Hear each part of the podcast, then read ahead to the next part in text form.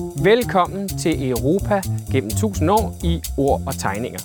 En fortælling, der skal sætte jer ind i, hvad det er for en arv og tankegods, som det moderne Europa og i særdeleshed EU er gjort af. Guiderne i denne fortælling er undertegnet Andreas Bunde Hansen, kulturarvsforsker, og illustrator Erik Petri. Det er en serie på fem programmer, og det første program skal handle om Europa som myte og idé.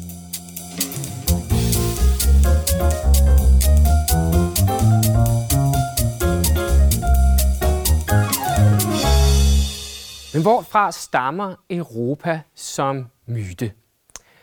Europa var en prinsesse. Hun var prinsesse i Fønikernes land. Fønikernes land ligger i øh, det, der i dag er Syrien og, og Libanon. Øh, Europa var meget, meget smuk, så den græske gud Zeus forvandlede sig til en tyr og bortførte hende og tog hende med til øen Kreta. Og på øen Kreta fødte hun sønnen Minos. Og Minos grundlagde den første europæiske civilisation, øh, palaskulturen på Kreta og Knossos. Selvom Knossos og paladserne på Kreta er noget, man kan tage ud og se den dag i dag, så er historien om kong Minos moder, Europa, selvfølgelig et savn. Interessant er det, at det savn er gjort ud fra Mellemøsten og Middelhavet. Øh, noget, vi vender tilbage til i et senere program. Hvornår begynder man så mere realhistorisk at tænke på et europæisk fællesskab? Nogen vil måske sige romerne, men romerne havde en klar distinktion mellem Rom og ikke Rom. Altså ikke en idé om Europa som sådan. Det var først med Karl den Store i slutningen af 700-tallet, at en idé om et samlet Europa opstod. Karl den Store og det karolinske rige skal ses i konteksten af den såkaldte folkevandringstid. Folkevandringstiden var kort fortalt det tidspunkt, hvor det etniske landkort i Europa, som vi kender det i dag, ligesom blev sat. Det var en meget kaotisk tid, hvor Rom blev plyndret mange gange. Også selvom mange af de germanske stammer, som plyndrede den, egentlig var blevet kristne. Omkring Rhinlandet boede der en stamme, der hed frankerne. Og op igennem 700-tallet, der forsvarede frankerne det, de selv forstod som det rigtige kristne Europa mod mange farer, blandt andet øh, en arabisk invasion. Derfor ad år opstod der en idé hos frankerne, at de var øh, den vestlige kirkes værtslige beskytter.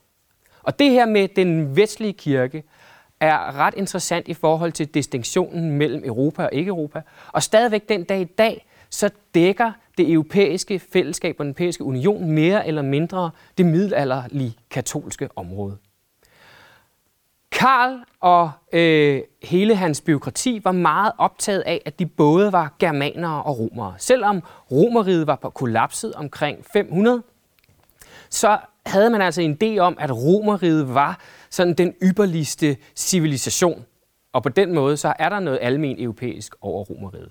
For netop det, at der lige pludselig kom nogle germanere, som enormt gerne ville være romere, men samtidig stadigvæk germanere, med alt hvad dertil hørte af et feudalsamfund, kriger, aristokrati og andre prædikater, vi kan proppe på øh, de store germanske fyrster. Netop det, at nogle germanere gerne vil være både romere og germanere samtidig, er ret øh, essentielt i øh, ideen om Europa. Karl, han øh, blev først frankisk konge, og det vil sige konge over et område, der dækkede øh, det nuværende Vesttyskland og det nuværende Frankrig.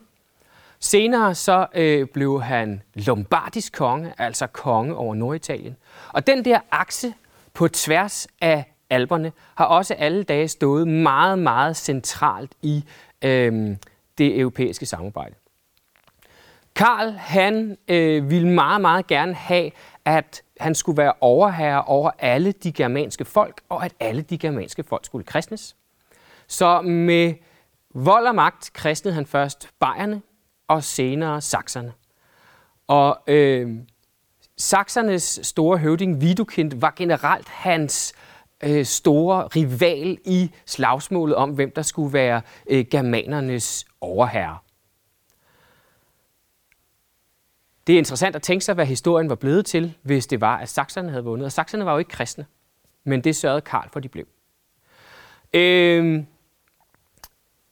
det, at man har ligesom en overherre mellem nogle germanske folk og nogle andre folk, der ligesom tilslutter de germanske folk. Vi skal huske på det her tidspunkt, så i Norditalien boede der også germanske folk. Altså lombarderne var germanere. Øh, men det her med, at man har nogle mere eller mindre selvstændige germanske folk, men som har en overherre, som samtidig er Rom og den vestlige kirkes værtslige beskytter. Det skulle stå fuldstændig centralt i ideen om Europa de næste tusind år.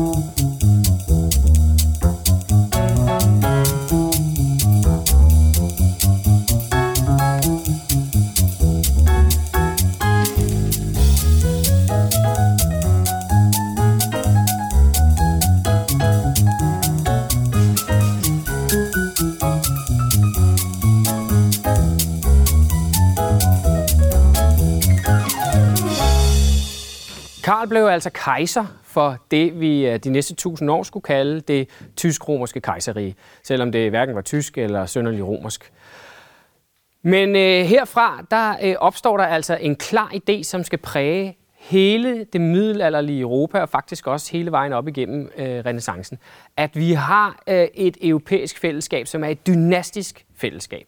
Altså man tænker ikke på det her tidspunkt i den tidlige middelalder særlig meget på nationalstater og grænser. I hvert fald ikke, hvis man er politiker i Europa. Så tænker man på, hvilket dynasti man er en del af. Og de her dynastier var i vid udstrækning transeuropæiske dynastier.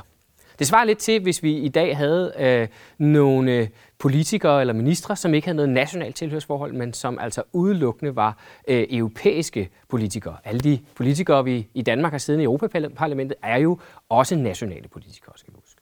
Men det her dynastiske øh, projekt, som Europa så blev, er eksemplificeret rigtig godt ved øh, Adelaide af Italien, eller Adelheid, som hun også kaldes på tysk. Adelaide af Italien var en prinsesse og dronning, som levede i midten af 900-tallet. På det her tidspunkt var der sket det, at øh, Karls børnebørn, Karl den Stores børnebørn, havde splittet riget op i tre forskellige dele. Et øh, østfrankisk rige, som er nogenlunde det, vi kalder Tyskland i dag. Et mellemfrankisk rige, som blev til det senere Burgund, Norditalien, Østfrankrig, Benelux, Schweiz. Og så et vestfrankisk rige, som blev til Frankrig. Men selvom det var splittet op, var man stadig enige om, at der var en sammenhørighed her. Og man var Selvom man bekrigede hinanden, var man smerteligt bevidst om, at man var i familie og helst skulle fortsætte med at være i familie, for at man kunne have et europæisk sammenhold. Adelaides øh, far, hun, Adelaide var prinsesse i Norditalien. Hendes far døde, da hun var 15 år. Og der sørgede hun for øh, ret hurtigt at få sig giftet ind i den familie, som ellers havde krav på tronen til øh, Italien, Norditalien på det her tidspunkt. Øh, fordi araberne sad i Syditalien. Hendes mand blev forgiftet, øh, og her viste hun sig som et ret snarrådig kvinde, øh, hvis hun altså ikke havde vist det i forvejen allerede, at øh, hun sørgede for øh, at samle en personlig her og søge tilflugt på en borg i de italienske alber. Øh, og så sørgede hun for derfra fra afstand at pleje sit transeuropæiske diplomati. Og det gik i retning af en mand oppe i Tyskland, en sakser, Gud hjælpe med, Otto, som havde store ambitioner om at blive den næste af Roms værtslige beskytter. Det lå ligesom implicit i den tyske selvforståelse, øh, eller germanske selvforståelse på det her tidspunkt, at det kunne kun være en germaner, der var det. Otto øh, havde efter sin far øh, samlet riget, øh, det tyske rige vel at mærke, det havde krævet meget blod. Han havde blandt andet måttet henrette sin egen halvbror på et kirkealter øh, for at sikre sin egen øh, magt og dynastiske linje. Først var han gift med en engelsk dronning. Det er ret interessant at tænke sig, hvad der var sket, hvis Tyskland og England havde, øh, var blevet et rige. Det skete ikke.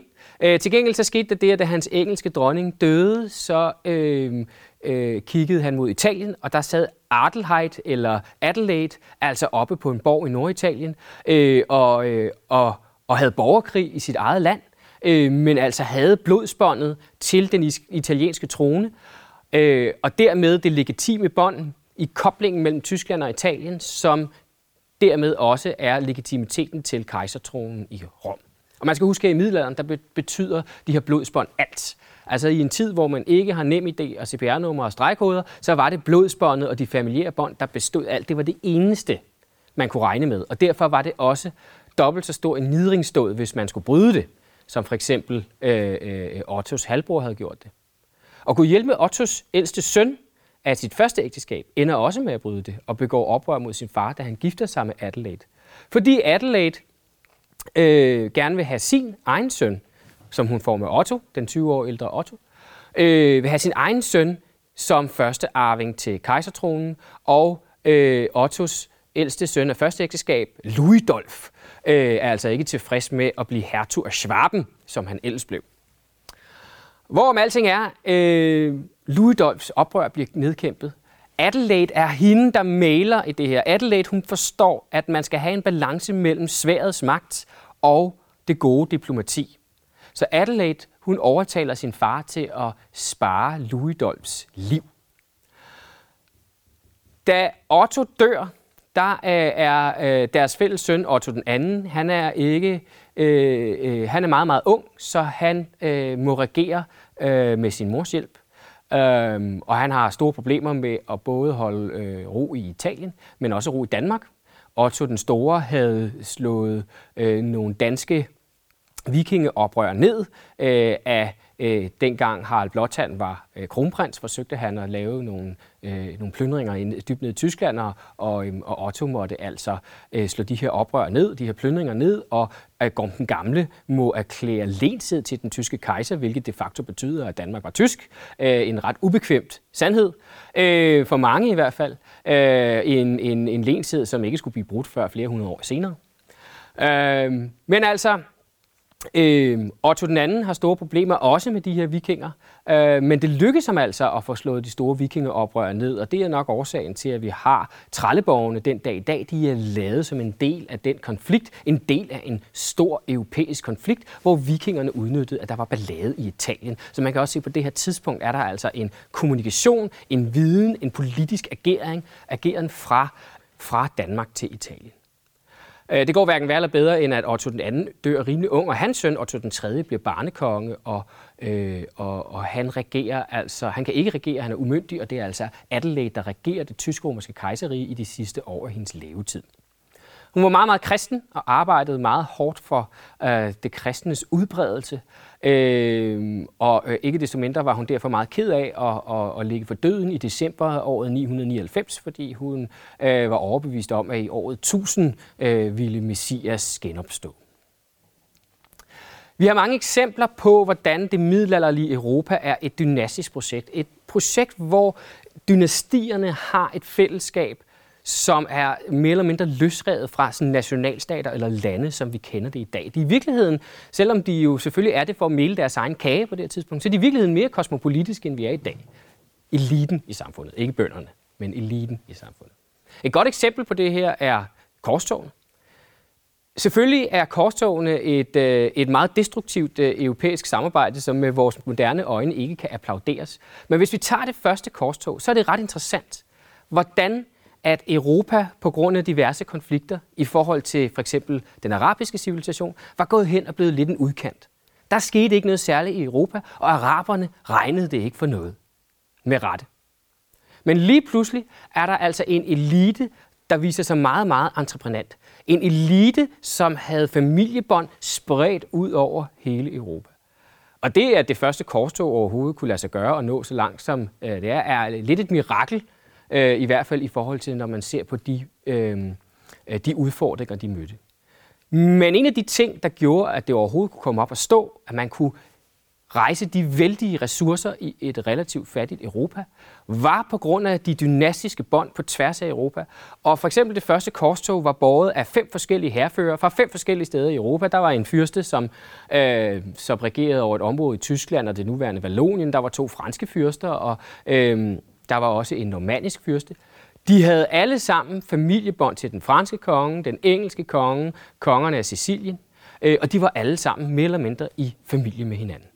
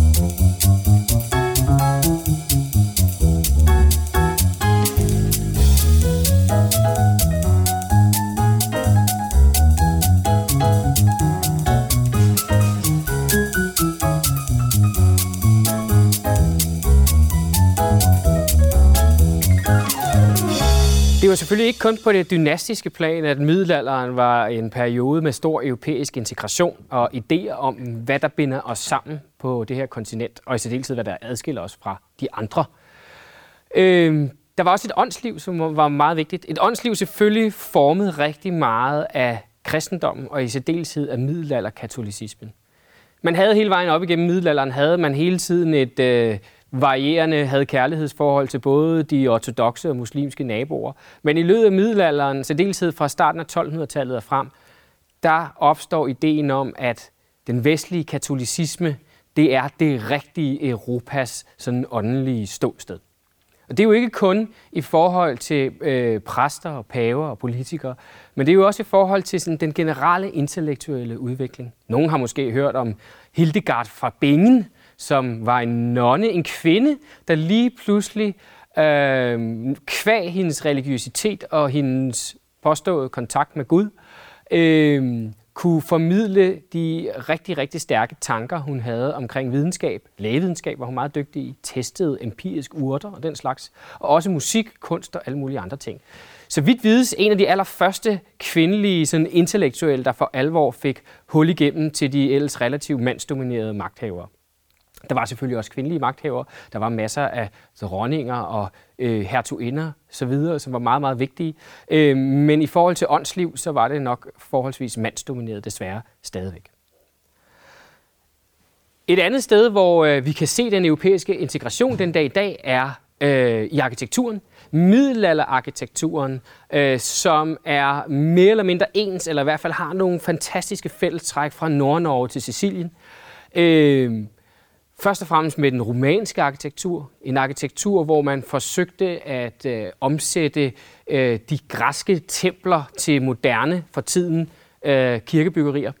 Øh, og senere gotikken, øh, det fantastiske arkitektur, den opadstræbende arkitektur. Førhen havde man jo i romanikken, romansk arkitektur, havde man haft et princip om, at øh, Guds lys skulle skinne ned på undersåtterne, derfor havde man små vinduer placeret højt, blandt andet fladt tag osv., hvor i øh, gotikken opstår der en ny europæisk åndelig tankegang omkring den direkte forbindelse mellem mand og Gud.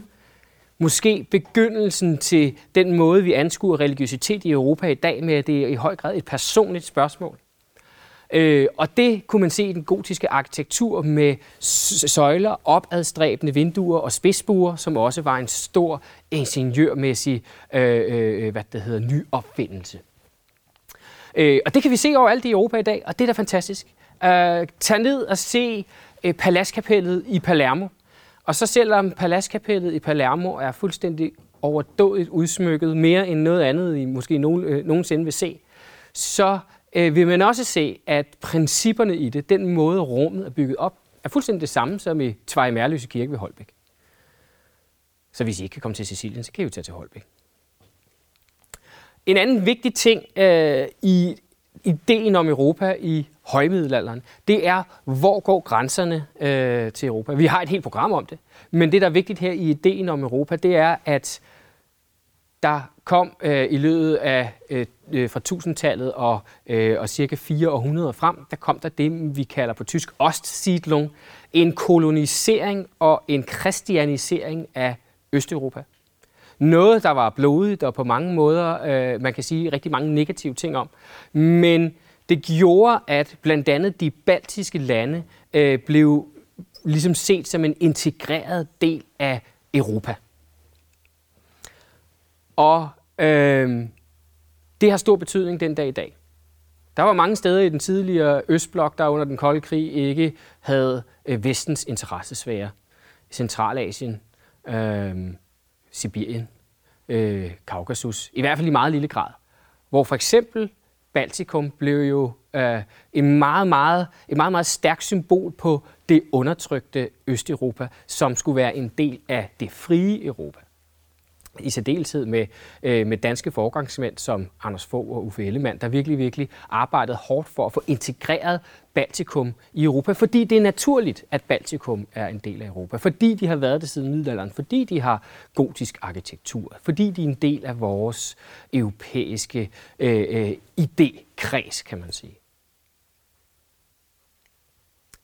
Kernen i Europa i middelalderen, renaissancen og 1700-tallet var det, vi kalder det tysk-romerske kejserige, eller øh, på andre sprog kalder man det det hellige romerske rige, som i modsætning til det antikke romerske rige var uheldigt. Men Voltaire bemærkede, at det hellige romerske rige hverken var helligt romersk eller et rige. Det var en union, øh, en løs sammensat, øh, øh, en løs sammensat enhed af mange, mange enheder.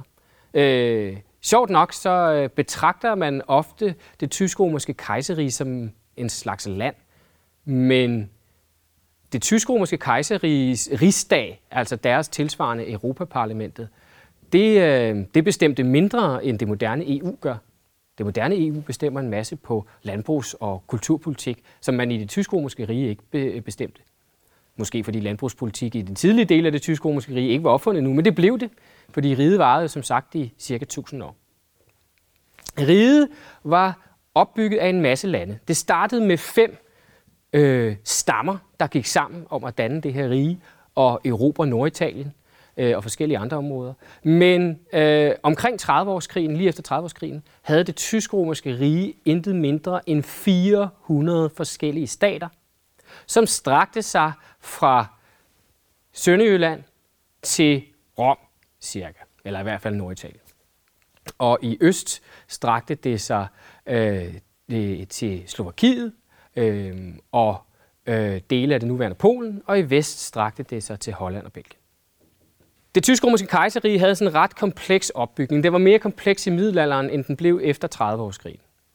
I middelalderen var der meget, meget kompleks hierarki af forskellige typer af fyrster. Øh, men man kan grundlæggende sige, at, at det, det tysk-romerske kejserige var bygget op omkring, at øverst var der en kejser, som var den første blandt ligemænd. Så var der kurfyrsterne, og der var det meste af tiden syv kurfyrster. Der skulle altid være tre øh, gejstlige og fire værtslige. Øh, og de syv kurfyrster havde den magt, at de kunne vælge kejser. Kejseren øh, havde derimod den magt, at han kunne ophøje eller degradere øh, øh, staternes titler, eller øh, øh, hvad skal vi sige, fyrsternes titler. Fordi at der var nogle gamle hertugdømmer, der var arvehertugdømmer, så var der nogle hertuger, der blev udpeget af kejseren, og så var der et væld af mindre fyrster, fordi staterne var så små, helt ned til frie landsbyer. Man havde det tysk-romerske kejserige landsbyer, som på en eller anden måde var en selvstændig stat. Det har stor betydning for øh, blandt andet Tyskland og Østrig den dag i dag, som er ekstremt decentral. Man kan i Tyskland se det på øh, graden af frivillige brandværn. Tyskland har øh, verdensrekord i frivillige brandværn, fordi hver kommune skal have deres eget brandværn, og i Tyskland er der ekstremt mange små kommuner. I Tyskland er der 205 kommuner med under 100 indbyggere. Øh, men vi ser det også i flere andre lande. Og her ser vi også, hvordan at nogle lande har beholdt ideologien om den historisk betingede decentralitet, hvor andre lande i Europa som Danmark, England, Frankrig er ekstremt centrale. I det tysk-romerske kejserige under kurfyrsterne var der en rigsdag. En rigsdag, rigsdagen svarer nogenlunde til øh, det moderne EU-parlament. I moderne EU-parlament, der har vi altså parlamentet, som er den folkevalgte forsamling. Og så har vi et øvre organ, det europæiske råd, eller det europæiske ministerråd, som øh, er nogle nationalt udpegede øh, ministre, aktører, sæder, som øh, også har en vis magt. Og det er de to, der tager beslutningerne sammen. Og sådan fungerede det også mere eller mindre i det tysk-romerske kejserige. Man havde rigsdagen, som var ekstremt vigtig, og så havde man kurfyrsterne og det kabinet der med kurfyrsterne og kejseren. Øh, og man arbejdede så vidt muligt ud fra konsensus, noget der også er videreført i dagens Europa. Selvom Europaparlamentet har afstemninger, selvom det er demokratisk, så vil man meget, meget ofte gerne arbejde ud fra konsensus, også ud fra ideen om, at hvis magthaverne skifter i morgen, jamen så øh, rykker man ikke alt politik op med rådet. Der er en vis kontinuitet i det, som er vigtig for Europa i den dag i dag, på godt og ondt. Det, der sker i 1700-tallet i det tysk-romerske kejserige, det er, at der er nogle enkelt aktører i Europa. Altså alle sammen har haft et samlet, mere eller mindre Europa, selvfølgelig mest inden for det tysk-romerske kejserige, men også via ægteskabsforbindelser til England og Frankrig osv. Øh, Spanien især, ikke? I de tysk, på et tidspunkt har vi altså en kejser, Karl den 5., som er både kejser over Spanien og de spanske besiddelser, og så det tysk-romerske kejserige, måske det største rige, der nogensinde har eksisteret. Men i 1700-tallet begynder der at, at ske det, at dels så er der noget tankegods, en åndelig udvikling, som flytter Europa ud af middelalderen, det vi kalder oplysningstiden, som også gør, at Europa begynder at løfte sig i forhold til de andre globale magtcentre, og så begynder at skabe på godt og ondt en idé om, at europæerne på en eller anden måde er mere udviklede eller overlegne eller alt muligt andet. Det er selvfølgelig ikke rigtigt, men det var fremherskende. Samtidig så begynder vi at få nogle enkelte aktører i riget, som opererer uafhængigt af riget mest fremtrædende nok Preussen. Hvordan Preussens udvikling er en fantastisk spændende historie, men den må vi gemme til en anden gang. Men Preussen udviklede sig til i 1700-tallet at være en af Europas stærkeste lande. Men Preussen greb ikke ud efter kejsermagten. Preussen greb ikke ud efter at styre unionen. Men stadigvæk var Preussen en meget, meget stærk spiller, og det er lidt ligesom vi ser Tyskland i dag. At vi ser, at vi har en coronakrise, som det her bliver, øh, hvor det her bliver optaget, hvor vi har EU, som gør mange gode og komplekse ting, men dem, der er mest entreprenante i forhold til at hjælpe og vise europæisk solidaritet, er nok tyskerne som enkelt nation.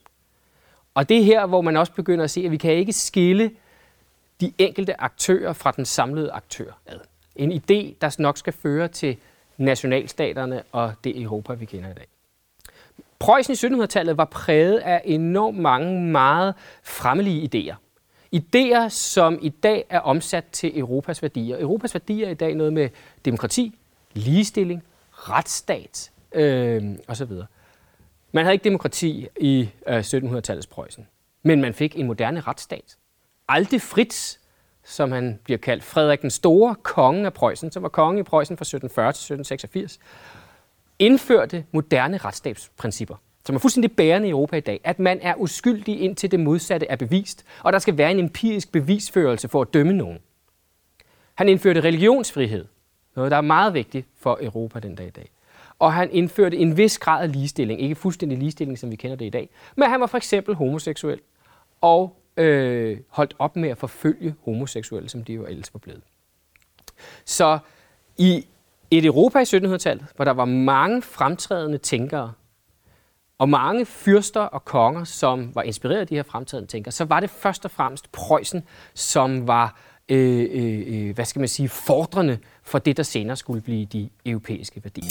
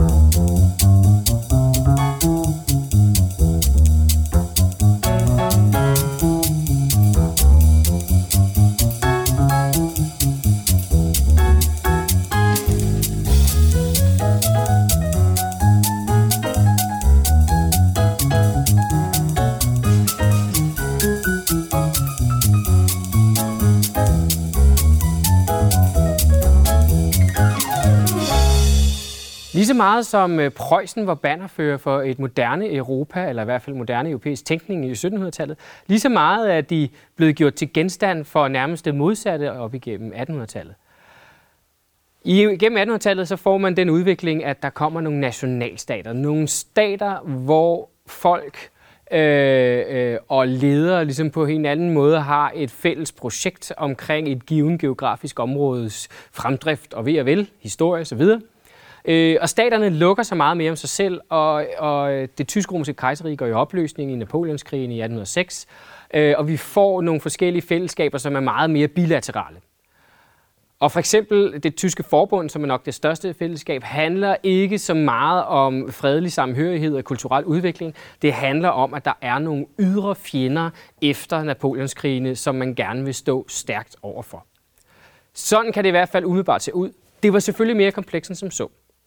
Et godt eksempel på det er den dansk-tyske officer øh, Helmut von Moltke, som var født i Holsten, Danmark kan man sige, uddannet officer i København, men altså valgte at kæmpe på preussisk side i 1864 og 1870, øh, fordi at han mente, at Danmark, hvis vi tager 1864, var en del af et europæisk Tyskland.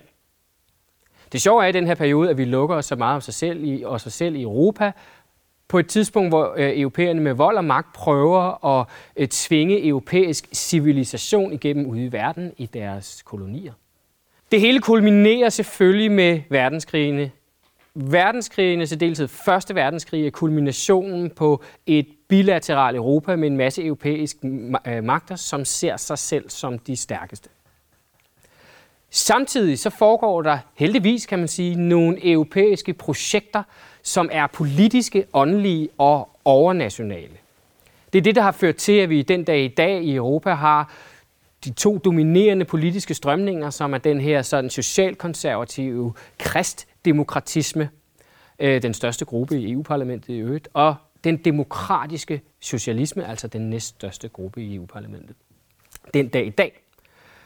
Personificering af det sidste er Rosa Luxemburg. Hun er øh, fremdriftspersonen, er der mange, der regner hende for, for en demokratisk socialisme. Og Europa og EU havde ikke været, hvad det var i dag, uden en demokratisk socialisme på godt og ondt. Samtidig kan vi lade hende symbolisere en periode, hvor netop den politiske tænkning begynder at løsrive sig fra nationalstaterne, selvom øh, den også bliver implementeret i nationalstaternes parlamenter.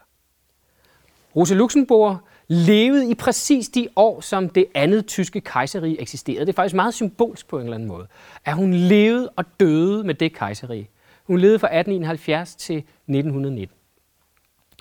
Øhm, Rosa Luxemburg var i starten øh, klassisk sådan revolutionær socialist. Vi skulle have proletariatets diktatur øh, tvungen ind med magt. Men i perioden op til 1. verdenskrig, og i særdeleshed 1. verdenskrig, der får hun blik for, at der er nogle almen demokratiske værdier, der er værd at kæmpe for, som er hvad skal man sige, mindre dogmatisk, eller i hvert fald dogmatisk på et meget mere demokratisk, folkeligt fagnende niveau, end sådan klassisk Marx-Lenin-socialisme. For eksempel det forhold, at der skal gældes ens forhold til alle, og at staten skal arbejde for alles ved og vel, eller nationen skal arbejde for alles ved og vel. Og det var især eksemplificeret hos Luxembourg ved øh, for eksempel krigsfanger fra efter 1. verdenskrig, for hvem der intet blev gjort. Hun var meget optaget af ytringsfrihed. Ytringsfriheden havde det svært under 1. verdenskrig. Vi havde jo et Europa, som i vid udstrækning var blevet demokratisk, men ikke helt som vi forstår det i dag. Det var ikke særlig øh, velanset at kritisere magthaverne under 1. verdenskrig. Var man en del af militæret, så var alle demokratiske principper sat ud af spil. Øh, man henrettede folk øh, for at statuere et eksempel, for eksempel i den italienske her osv. Og de her principper med ytringsfrihed lige i forhold til alle demokratiske principper, også selvom man i hæren, det var noget, som fyldte Luxembourg meget, og det endte også med at koste hende livet.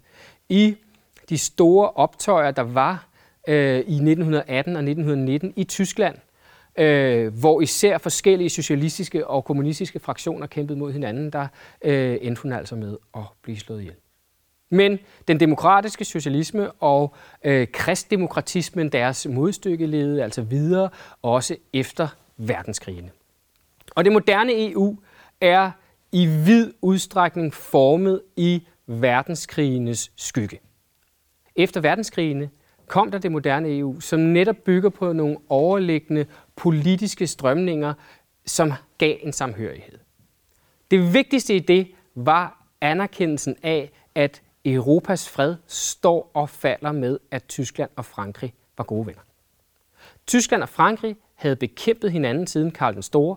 De var de naturlige fjender, fordi de var begge to Europas overherrer, fordi de havde nedarvet det efter Karl den Store og den senere deling af hans rige. Men efter 2. verdenskrig begynder man at erkende, at Tyskland og Frankrig skal være gode venner. Og de skal være gode venner, og det starter med, at de skal have øh, en eller anden for, en eller anden forpligtende fællesskab. Og hvad er mere forpligtende end penge? Så den franske øh, udenrigsminister Schumann, han begynder i slutningen af 40'erne at udtænke en idé om, at Tyskland og Frankrig skal være øh, venner på baggrund af et eller andet økonomisk fællesskab, som også kan inddrage andre sådan kerneeuropæiske lande. Øh, og Schumann han havde også levet, han nåede i sin liv, levetid at være statsborger i tre forskellige lande på grund af grænsernes store omskiftelighed i det øh, konfliktfyldte øh, slutningen af 1800-tallet, starten af 1900-tallet. Han nåede både at være Luxembourg, tysker og franskmand. Hans idé var, at hvis vi skabte et økonomisk fællesskab, et handelsfællesskab, på de mest bærende produkter, som i slutningen af 40'erne var kul og stål, så øh, kunne vi både fordre en almen velstand blandt i de her lande, som var folkelig og som kunne lede til en demokratiudveksling, en øh, sovproces over krigen osv., men også at de forskellige lande blev holdt op mod hinanden. Og det gjorde, at i 1950 man lavede et løs fællesskab med Schumann som arkitekt, øhm, som øh, bestod af Benelux-landene, Italien, Vesttyskland og Frankrig. Det blev bundet sammen af den her stærke kristdemokratiske tænkning, øh, personificeret ved blandt andet Konrad Adenauer og Charles de Gaulle. De stod for sådan en klassisk demokratisk socialkonservatisme, som også handlede om, nok handlede om en stærk stat, måske for øh, det Gaulles vedkommende et stærkt militær, det vender vi tilbage til, men også nogle idéer om, at sulten mand er farlig. Og man har en forpligtelse over for almenvældet, som ikke handler om, at man skal nødvendigvis med vold og magt forsvare sin nation mod andre, men man tværtimod skal også arbejde for fredelig sameksistens, og på den måde sørge for at øge velstanden. Adenauer var den første tyske kansler efter 2. verdenskrig. Han var tidligere borgmester i Køln. Øh, han var blevet udstødt af øh, naziregimet, fordi han nægtede at give Hitler hånden øh, som borgmester i Køln i 1933. Øhm, han nærede stærke antipreussiske følelser. Han var katolsk rinlænder. Øhm, og det er vigtigt at forstå, at naziregimet havde særdeleshed brugt Preussen øh, øh, som sådan, øh, øh, en, en samlende kraft, og særdeles en preussisk militarisme og den slags. Der var også nogle øh, nogle tekniske ting, i og med at Preussen var langt, langt, langt den største stat, så kunne Göring for eksempel gøre en masse ting som indrigsminister i Preussen øh, og gå udenom demokratiske processer, for eksempel der i, i første halvdel af 30'erne. Øh, og Adenauer var antiprøjser. Det vil også sige, for ham var det meget naturligt som katolsk rinlænder at kigge mod Frankrig, som jo også er et område bundet op på rimende katolsk område osv. Øhm, og der udviklede sig et øh, stærkt bånd øh, især i slutningen af hans regeringstid. Han var kansler fra 49 til 63. Øh, øh, de Gaulle var, øh, var øh, fransk præsident fra 59 til 69. Og i slutningen af Adenauers regeringstid, starten af de Gaulles regeringstid, udviklede der sig et stærkt bånd mellem de to, som er virkelig fordrende for EF, som det så blev kaldt. Og der blev lavet en doktrin om, at Tyskland og Frankrig øh, for altid skulle være venner, og endda relativt kort tid efter 2. verdenskrig, og ret modigt også at det guld, når man tænker på de meget stærke antityske følelser, der var i øh, Frankrig på det tidspunkt. De Gaulle havde sine egne idéer om et samarbejde. Han havde også sine egne udfordringer med at styre Frankrig, som var to sider samme sag. De Gaulle, han øh, så som i årene efter 2. verdenskrig, hvordan at, han, at Frankrig på en eller anden måde var nærmest blevet for demokratisk. der var et meget, meget, meget magtfuldt parlament, som aldrig kunne blive enige om noget som helst. Øh, derfor så øh, kunne han se, at det her magtfulde parlament gik op i en trier, og de tjente ikke nationen og folkets interesser. Og derfor fik han ved et fredeligt statskup indført den 5. franske republik, som gjorde, at der blev givet meget, meget, meget mere magt til præsidenten og til embedsvældet. Fordi embedsvældet var ligesom sådan en sikkerhedsforanstaltning for et intrigant parlament. På den måde, så kan man sige, at det var en demokratisk afdemokratisering på en eller anden måde. Det sjove er, at de her demokratiske tanker, dem, øh, dem overførte han aldrig til de franske kolonier. Han havde jo kun magt i Europa, fordi at han havde samlet de frie franske tropper, en kvart million mand i de franske kolonier, som kæmpede for Frankrigs frigørelse, øh, øh befrielse under 2. verdenskrig. Men han glemte lidt deres rettigheder i øh, den videreførende førte demokratiske proces. Hvorom alting er, så øh, var der i 60'erne øh, modstridende idéer i EU om, eller EF dengang om, hvordan det skulle bygges op. Skulle det have et parlament? Hvad skulle det være? Det Gaulle var imod parlamentet. Ikke fordi han nødvendigvis var antidemokrat, men fordi at han, øh, han så, hvordan et intrigant parlament uden nogen sikkerhedsventiler, uden nogen andre foranstaltninger til at holde det i ørerne, ikke tjente folkets interesse. Og også fordi, at han var klassisk i sin økonomiske tænkning, videreførte Schumanns tanker om, at det var et kul- og stålfællesskab, øh, hvor man også havde underskrevet en mere forpligtende aftale i 1957 og Romtraktaten. Det var det, det handlede om. Det handlede om økonomi, det handlede ikke om alt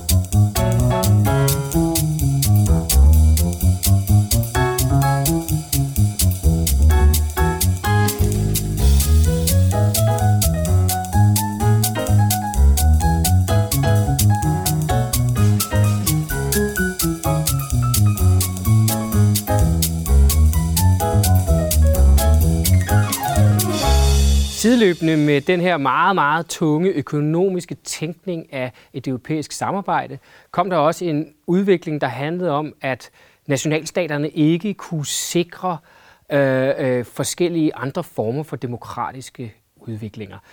Det var på et vælgerplan. Det handlede noget om hele ideen om soveprocessen efter 2. verdenskrig. Han er Arndt, så filosof, havde fundet ud af, at måske har vi ikke en indgående ondskab, måske er det det samfund, vi er en del af, der præger os i retning af at gøre nogle gode eller dårlige ting. Og også øh, en, et, en, der selv var offer for 2. verdenskrig, Simone Weil, som selv havde måttet flygte under 2. verdenskrig. Øh, fransk indrigsminister blandt andet, kæmpede indgående for kvinders rettigheder og for sådan en almen sådan, rettighed, demokratisering ud i detaljerne øh, i Europa. Og det var også på grund af Simone Weil, at vi altså fik øh, et folkedemokratisk Europa, hvis man kan kalde det det, øh, i øh, 1979 med et EU-parlament, hvor til der var direkte valg. Så derfra gik ideen om Europa fra et økonomisk fællesskab til et folkedemokratisk fællesskab, hvor vi i dag også har for eksempel enormt meget kulturpolitik. På godt og ondt. Øh, vi kan sige, at det EU, vi har i dag, rummer en lille del af rigtig mange af de forskellige europæiske samarbejdsidéer, vi har været igennem. Der er noget med noget folkedemokratisk, noget, der skal fordre demokrati og ligestilling, ikke kun i Europa, også uden for Europa. Øh, I Sofia-erklæringen står der, at de vestbalkanesiske lande skal sikre ligestilling i deres lande også, hvis de gerne vil nærme sig EU for eksempel. Vi har et EU-parlament, som til forveksling ligner rigsdagen i det tysk-romerske kejserige. Øh, nogen vil måske rynke på næsen af det, men vi skal huske, at det tysk-romerske kejserige overlevede 1000 år. Noget, og nogle kriser, der var langt, langt værre end den coronakrise, vi har i dag. Og øh, vi har også EU som en beskytter mod noget udefra.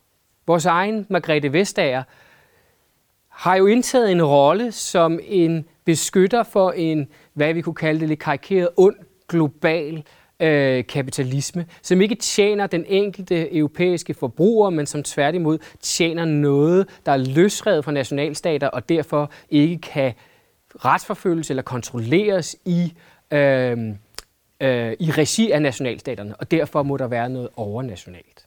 Men selvom EU er en union i dag, som har enormt meget magt og bestemmer langt mere end, øh, end både det tysk-romerske kejserige og også en, en mange respektive nationalforsamlinger, så er det stadigvæk en union opgjort af nationalstaterne, som de etnisk tog sig ud inden de blev lavet til stater, men etniske områder, som de tog sig ud for, helt fra folkevandringstiden, men som de blev skabt i særdeleshed i øh, løbet af 1800-tallet.